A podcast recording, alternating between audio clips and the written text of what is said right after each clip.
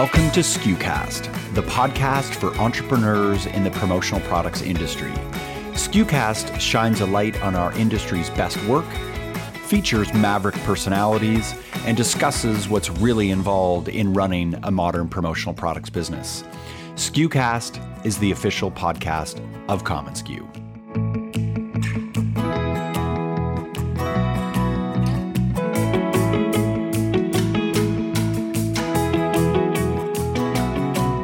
little bit about SKUCon. The one day conference will be held on Sunday, January 13th, conveniently scheduled right before the PPAI Expo. SKUCon is the industry's inspirational kickoff event for entrepreneurs and mavericks. It's hosted at the beautiful Keep Memory Alive Center in Las Vegas. The all day conference features some of the most progressive and imaginative speakers in the industry. The lineup includes Ryan Moore from Ryonet, Larry Cohen from Axis Promotions, Lauren Borelli Fitzgerald from Canary, Kevin Mullaney from Brandito, Jillian Hammond from Brand Fuel, Luke Freeman from Wizard Creation. Mark, this is a long list. Eric Granada from Robyn Promotions, Yvonne Lingus Zeman from Monarch and Company, Andy Thorne and Sarah Penn all the way from the UK and outstanding branding, Steve Roan from Snugz USA, Charity Gibson from Peerless Umbrella, Jay Busel from Prenta Systems. And Promo Chat, Pierre Martichot from Chameleon Like, and Brittany Godsey from Gold Bond. What an incredible lineup of fantastic, energetic people. It's so exciting to plan for the event and you know bobby you and i play a big role in putting together the content and the scheduling and i you know it, we probably start i would say eight months in advance when it comes to thinking eight to ten months in advance in terms of thinking about the content and you know have like a big wish list of of uh, topics and and speakers. Right. It's such a thrill to think about who can be on stage.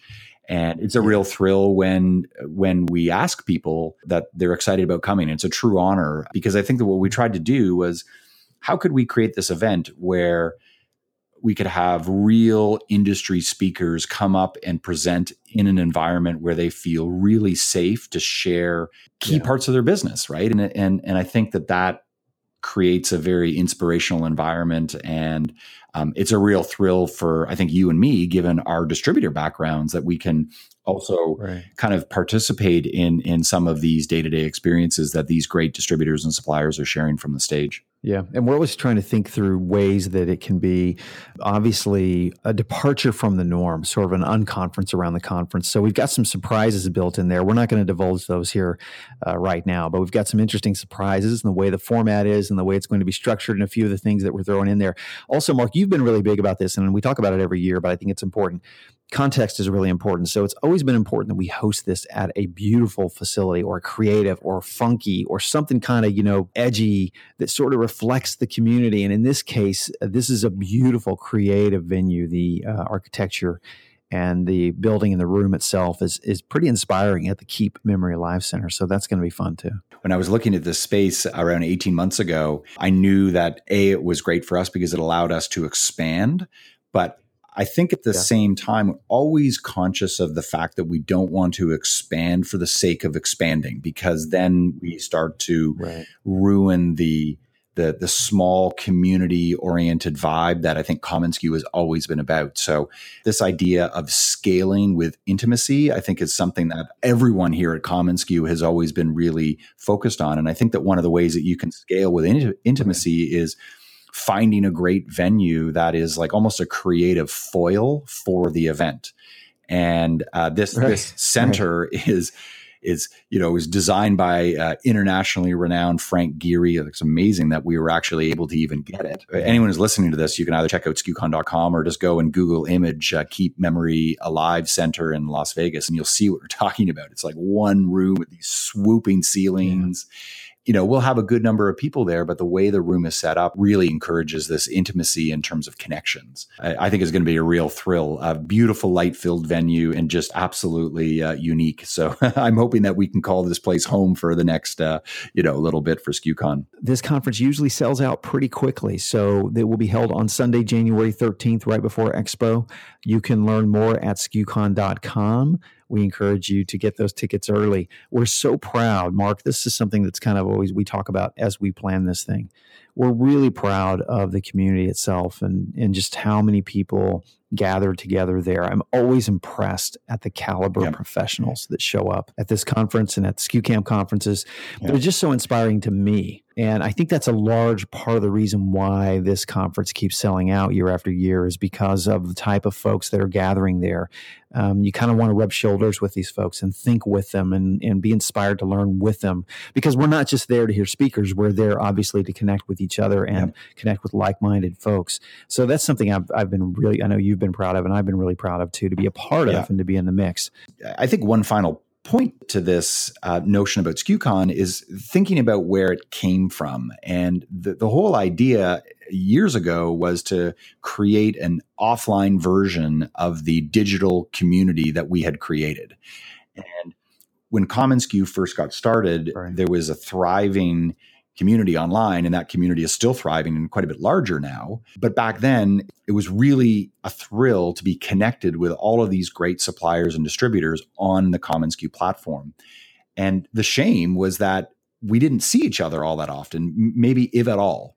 And so the thinking was if we could put together a reason to get a large number of those people together in a room, for inspiration, education, and networking, and also a lot of collaboration and sharing of ideas by getting great, inspiring people to make presentations on stage. That that would be a great excuse for an event, and and that was really the DNA of how it all got started. And I think that you still see that DNA and is quite core to what we've got, uh, what we have today, and why it, it continues to be such a thrill to, to host this event. Uh, so I do encourage folks to hop on to skucon.com and uh, check out the site, get those tickets early. You bet. So, Mark, moving on to today's SKUcast. This uh, this SKUcast is kind of an interesting topic that just sort of exploded, if you will, out into the market. Let me give some context here before we get into this today. We began a series on engagement commerce. We were pleasantly surprised, I should say, at the response in the market because this really resonated with with folks. It was a series we started on engagement commerce. This began with uh, the SKUcast episode that we recorded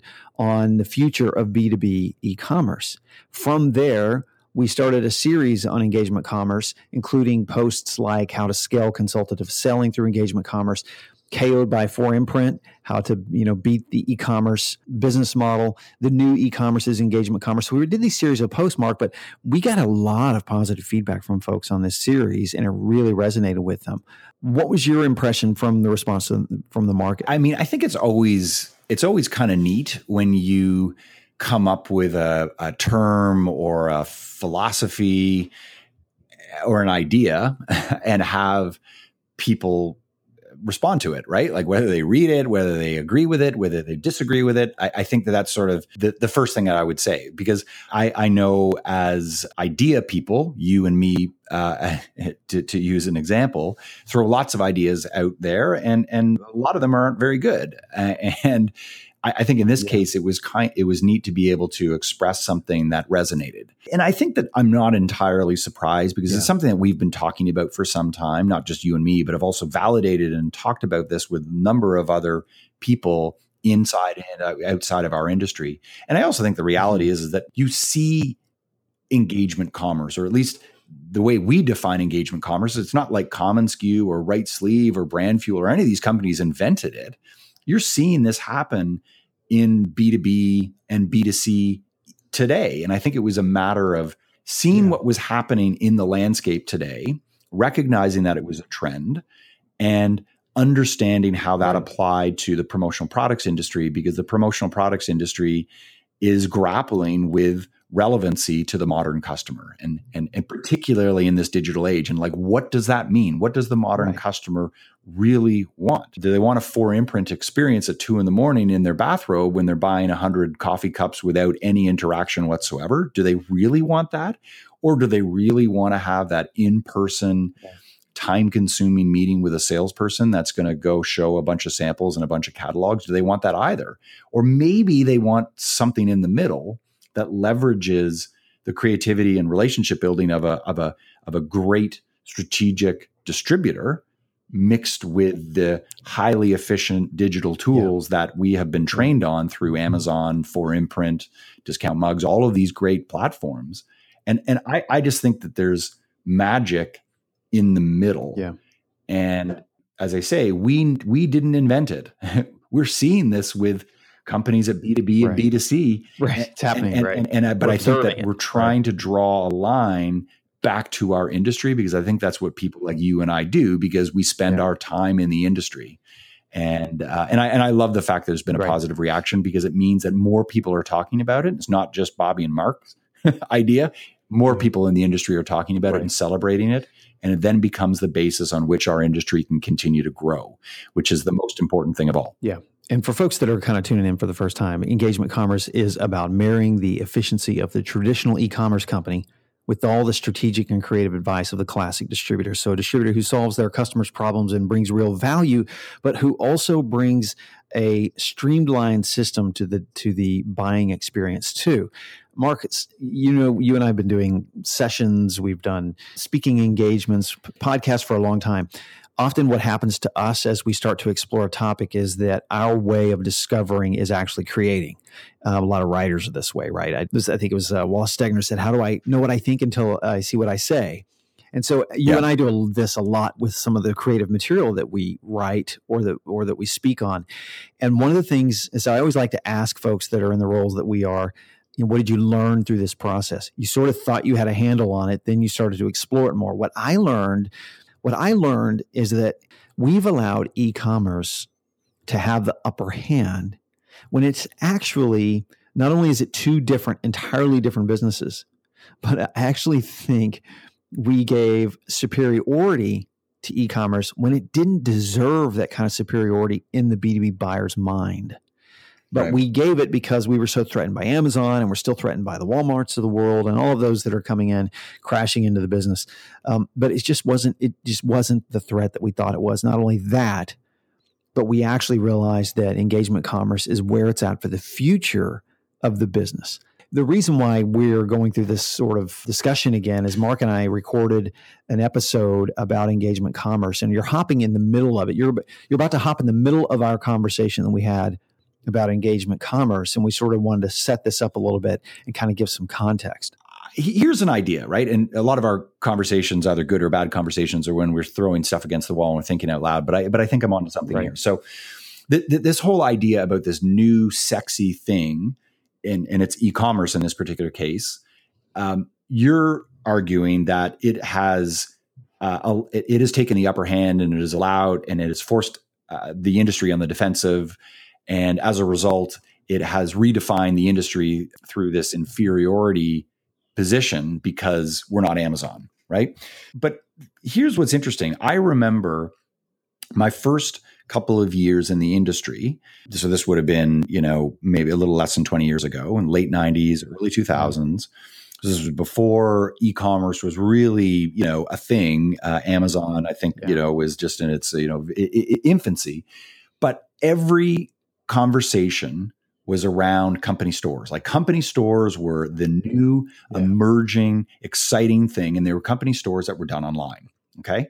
And I remember going to an ASI show, I remember going to the expo and I remember everyone was talking about store stores stores. If you don't have them, you're dead. Buyers want them. They want to have this integrated purchasing experience and if if you're not on that train and you're not using X Y or Z software, you're done. And I remember always thinking about that and never fully embracing the concept. I was like, I get stores, but I don't know that that's necessarily the business I want to be in as right sleeve.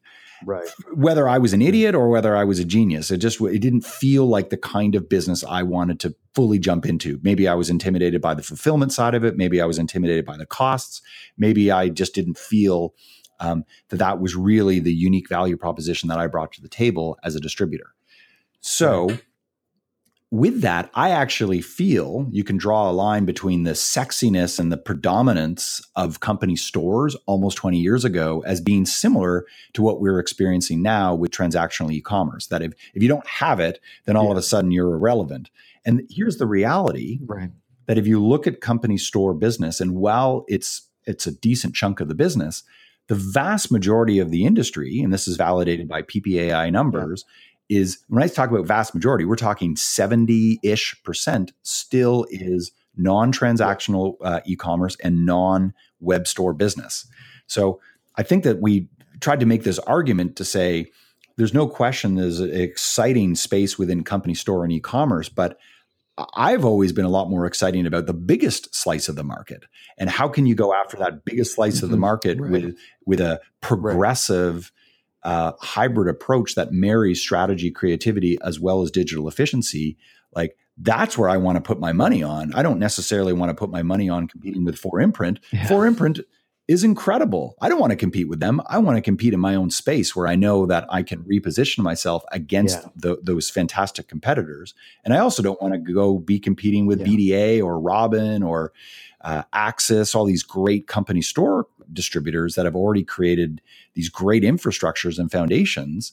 Um, the market doesn't need another great company store provider. The market needs someone that can go and dominate and be relevant to the modern customer in this 70% of the market that I still think is ripe for the picking. So, without uh, further ado, um, this is a conversation Mark and I recorded a few weeks ago on the subject of engagement commerce. You're hopping in the middle of the conversation, but I think I think there's some decent takeaways here for you as we start to grapple and really learn not only that this is the business that most of us are in, but this is the future of the business. I think that's one of the most exciting things. So we hope you give this a listen and thanks for tuning in.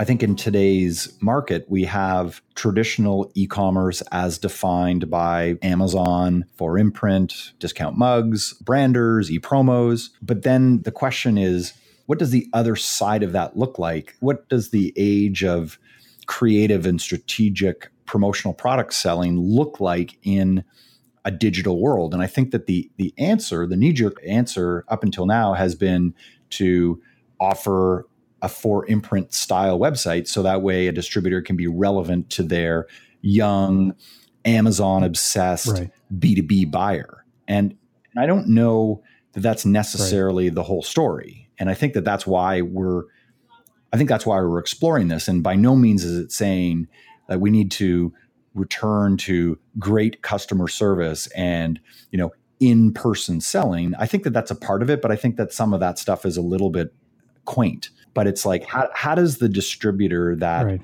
does not necessarily want to go down that 4imprint route, what are the alternatives for them in this highly digital world where the buyer is expecting some kind of digital efficiency. They may be digital natives themselves, but are they are they really looking right. for a 4imprint style experience? Is that is that really what every modern B2B buyer is looking for? And I think the answer to that is no. I think the other option that distributors will offer are company stores. And Bobby, I mean, this is your background. You're you're much more well versed in this than me. So if you're like Robyn, Robyn didn't necessarily have a 4imprint style presence. I know you had uh, swag expert, so m- maybe I'm wrong in that, but your main source of revenue was around online company stores. So some distributors will say, well, hey, I'm not going to be 4imprint, but I'm going to offer this great B2B online experience through company stores. So I've got that box checked. But I think it goes beyond that in, in terms of like all the custom and all the dropship business and all the stuff that doesn't fall into that pure transactional e-commerce style business. And I think that that's the the other segment that we're really trying to explore that marries creativity strategy right. and digital efficiency. Absolutely. Well, Craig Dunlap, co-founder of Dallas-based distributor Meyer Dunlap, we published an episode, uh, episode seventy-one, "Making Magic," um, and Craig had a really great comment. We we we often think of as B two B as the service that we're we're providing for our customers as the alternative to e-commerce. But what Craig posited was that the method used by fast responding distributors today has the promise to be easier than e-commerce. And he was saying in the episode, it's superior to e-commerce. And th- that's sort of an attitude that the market of distributors hasn't really taken because we've been so threatened by the takeover of an Amazonian like entity that we've allowed it to make us cower in fear at that kind of a, a, disruption to the business when the fact of the matter is the promise of a, of a superior method is already still there. And, and i think it's played out. When you look at the, the impact that e-commerce has not had on the industry and i'm not suggesting i'm burying my head in the sand um, it, it will continue to increase but it's not had the impact that we thought it would. So, do you think that it's true that there's a herd mentality out there, and is that driven by, by by fear and maybe a lack of understanding of what the alternative is? Absolutely. I mean, what's the difference? You know, 4imprint just became the common, uh, the largest and most common competitor that we all shared. But when you look at the market share that they have, it's tiny compared to the overall promise of the business. So 20 years ago, you were getting competitive bids or ideas from other competitors. It just happens to be 4imprint is one commonality that we all share. So the echo chamber is so alive and well in the business that we tend to rattle this idea around. But look at what's winning actually still winning is this this this at the core of b2c e-commerce is the transaction but at the core of b2b e-commerce is the process plus partnership and we're talking about, and this is what's a little bit frustrating when you talk about the industry, because the industry has is a fragmentation of different types of services and business models. So we're not all the same. So you have you have your traditional 50-50 split commission sales force large organization that's a different animal than the fulfillment company that's doing company stores or the creative agency so we suddenly splinter into these specialties but we still share this common sort of enemy if you will even though they're not uh, uh, uh, uh 4imprint and then that gets rattled in the echo chamber and, and uh, it becomes sort of a I actually think it's a red herring. We're, we're, focusing on the wrong parts of the conversation. We're focusing on the threat and we're not focusing on what we can fix. Right. So I'm just taking a look at uh, the ASI Top 40, which I think, for, for the sake of this discussion, is probably the best source of publicly available information. And you see the top distributor is Staples at $592 million. So these are 2017 numbers. So I'm assuming that these numbers are going to be, be higher for 2018 as the economy has been good for, for our industry. So Staples is definitely not an e-commerce player. There's no question they're very big in traditional company store programs, like the kind of business that, that Robyn uh, thrived in. Um, number two is 4imprint, so they're doing 540. I think it'll be really interesting to see whether they uh, 4imprint eclipses Staples this year. Yeah. There's a possibility they may. Okay, th- th- I think there's a reason why people look at 4imprint and are nervous about them because they've been fast growing and they could be the biggest distributor promotional products next year. Then going down the list, you see the traditional national accounts and franchise groups. You see Cimpress, which is the company behind Vistaprint. So they're number eight. Then you've got Discount Mugs, they're number nine. Then you don't see an online player until way down the list. I think the next one you see is ePromos at spot 34, and they're doing 48.2 million. So they're a tenth of the size of, of 4imprint. And then you have the only other one that I would put into a classic e commerce uh, distributor would be Zorch. Uh, they're number 39 out of 40. And Zorch is kind of an e-commerce player. They've got a little bit of a unique model, a little different than the other ones, right. but I could put them in that in that group. So that's not burying your head in the sand. But what's interesting is that all the other players on here, I would say, are on here because they're either franchi- uh, franchisors like your Proformas, your Halos, your Geigers that have assembled a group of much smaller distributors, and as a network of traditional distributors, they they add all their sales up and they're large, right? Not online at all. And then uh, the rest of the folks that are on here are the ones that have grown through the traditional company store program business. So right. BDA is a great example of that. Um, um, uh, uh, Inner Workings is another good example of that. Jack Nadel. So, uh, all great companies. But what's interesting is that the industry is still predominantly made up of these more traditional outfits. And so, I think my point is that e commerce is certainly making a dent, but to suggest it's overwhelmed the industry, I think is a gross miscalculation. Right. And even to clarify a little further, um, I would say that the to, to, to, clarify a little further what e-commerce really means, we're talking about shopping cart purchasing. So when you even when you look at the company store model, it's it's not purely e-commerce in my mind because it's more about supply chain management for branded materials. It's a it's it's supply chain uh, management. It's it's not necessarily it's not a 4imprint model. It's the shopping cart is a tiny part of that overall process.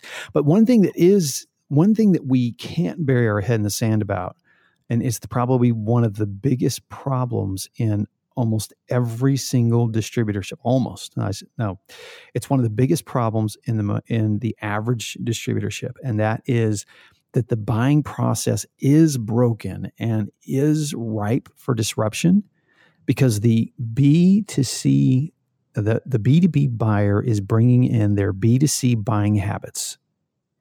And these purchasing, they're, they're bringing in their consumer purchasing influences into the buying process when they buy promotional products. And where they're noticing mostly the pain and the friction is in the area of speed. So the pace at which a customer buys now is on demand. They require immediate answers.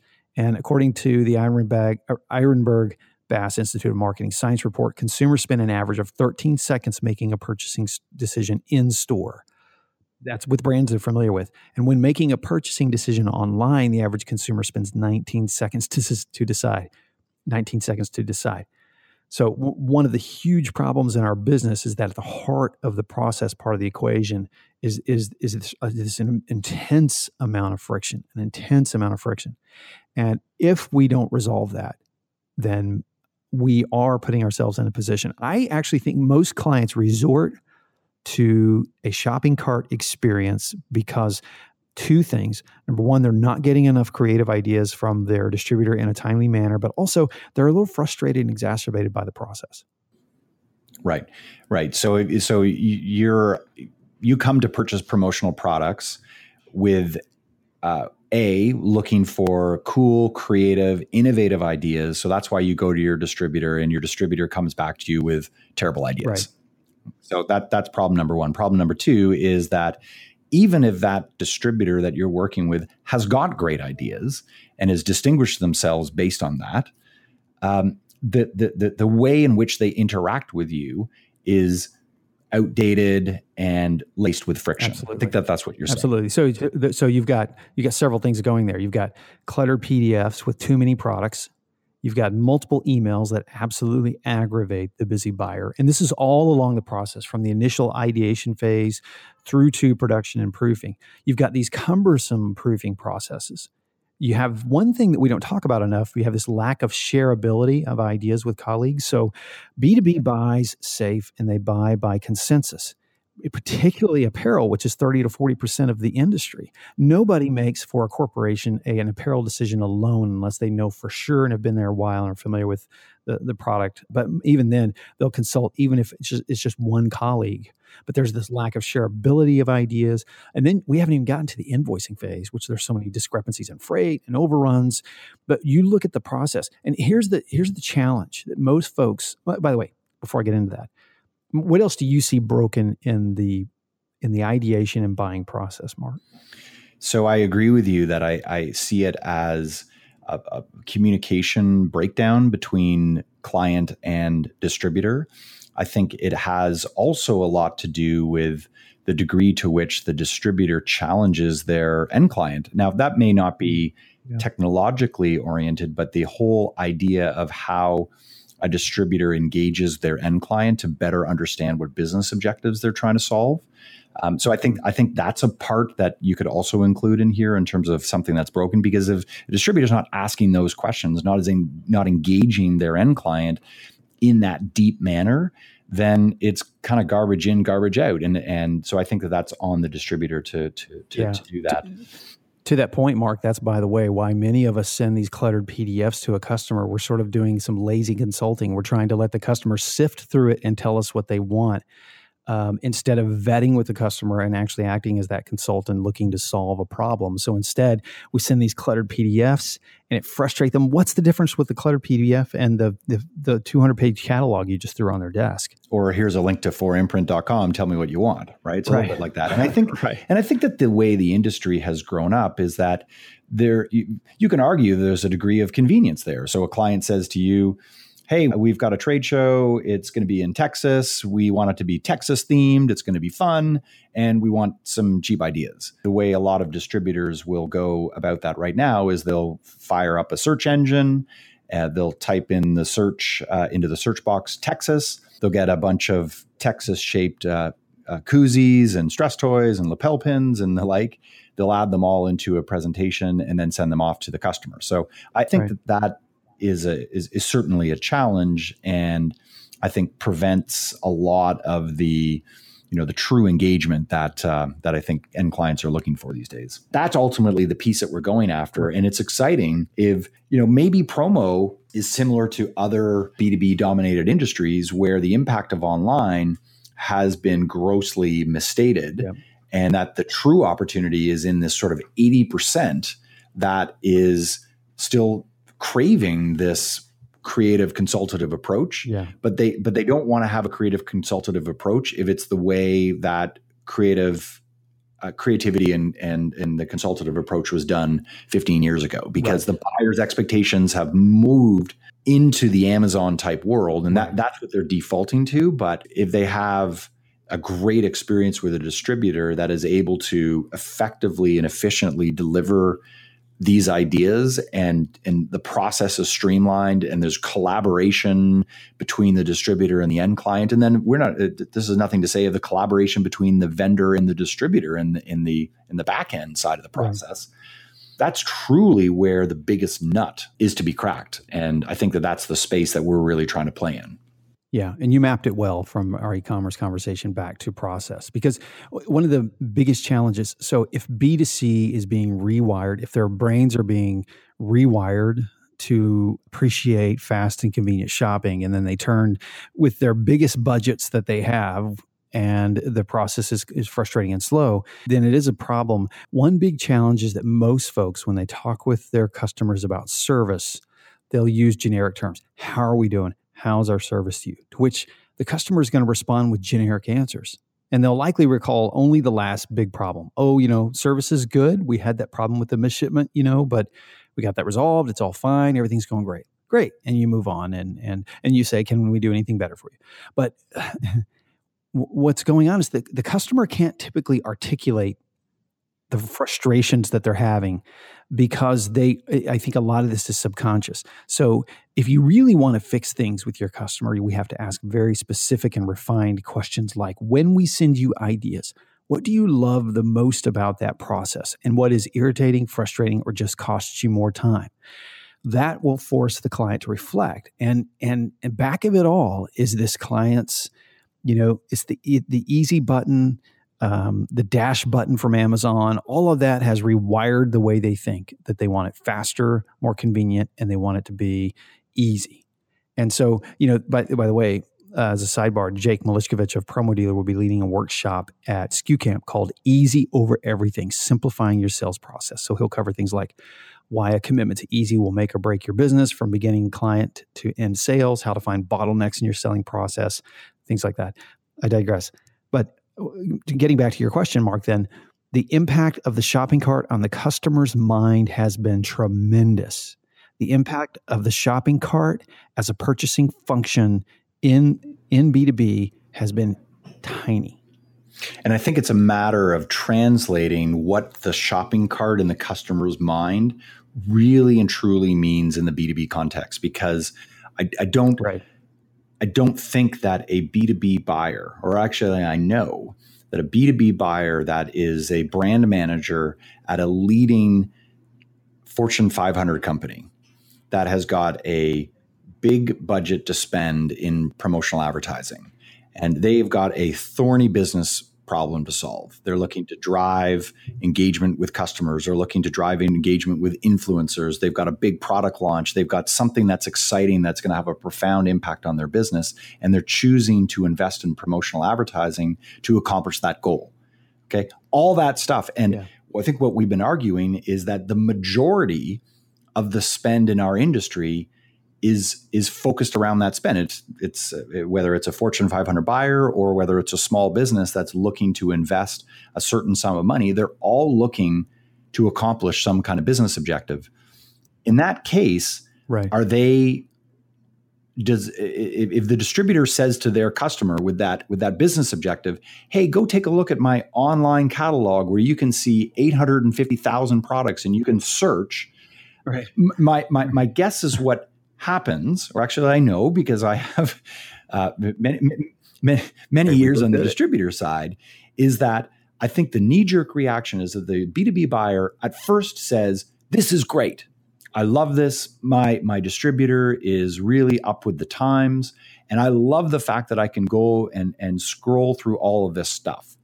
But then after a moment or two, that's when the panic and the frustration sets in because that buyer's like, I can't find what I'm looking for on this website because I'm actually looking right. to accomplish way more than just finding a product in the shape of uh, a stress toy in the shape of Texas in red. Okay, and and I think that that's when things start to you start to hit a wall, and it's like the kid in the candy store that all of a sudden realizes they consume too much candy and they start to melt down.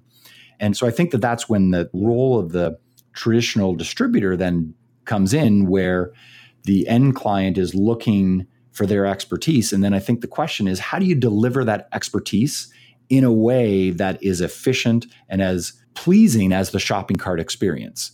That to me is a, an interesting proof point that if you're if you're in the business of providing strategic and creative value to your end client. And I think that we've illustrated that end clients are really looking for that. If they're not, and they already know what they want, they're either buying it on 4imprint or they're going to the Robyn uh, promotional products uh, store where all of the ideas and creativity has been injected at, at the outset and all they're doing is that they're just buying a product off the company store program but if any other buyer that doesn't fall into those two categories and i think we've articulated that that is about 90 80 to 90% of the industry at this point um, they're they're they're going to a distributor and expecting some level of strategic and creative insight. And so the question is that if you're that distributor who's got the creativity and the strategy all down, but the system you're using is taking you forever and there's bottlenecks and it's a, a mishmash of ideas and there's no sales pipeline, and there's no collaboration with the end client and no ability to engage, then your system's broken. And that's what leads to the frustration on the end client side and forces them to run into the hands of a 4imprint because they're like, at least it's easier. I don't have to deal with the BS of some disorganized salesperson. I can just go and buy my product online. But I then think that the strategic and the creative insights that the stuff that the original distributor could have offered now falls by the wayside. And I think that's a shame. Thanks so much for tuning into this episode of SKUcast. Be sure to keep up with our latest content by subscribing to SKUcast on iTunes or to our blog at community.commonsku.com. Until next time, friends, thanks so much for listening.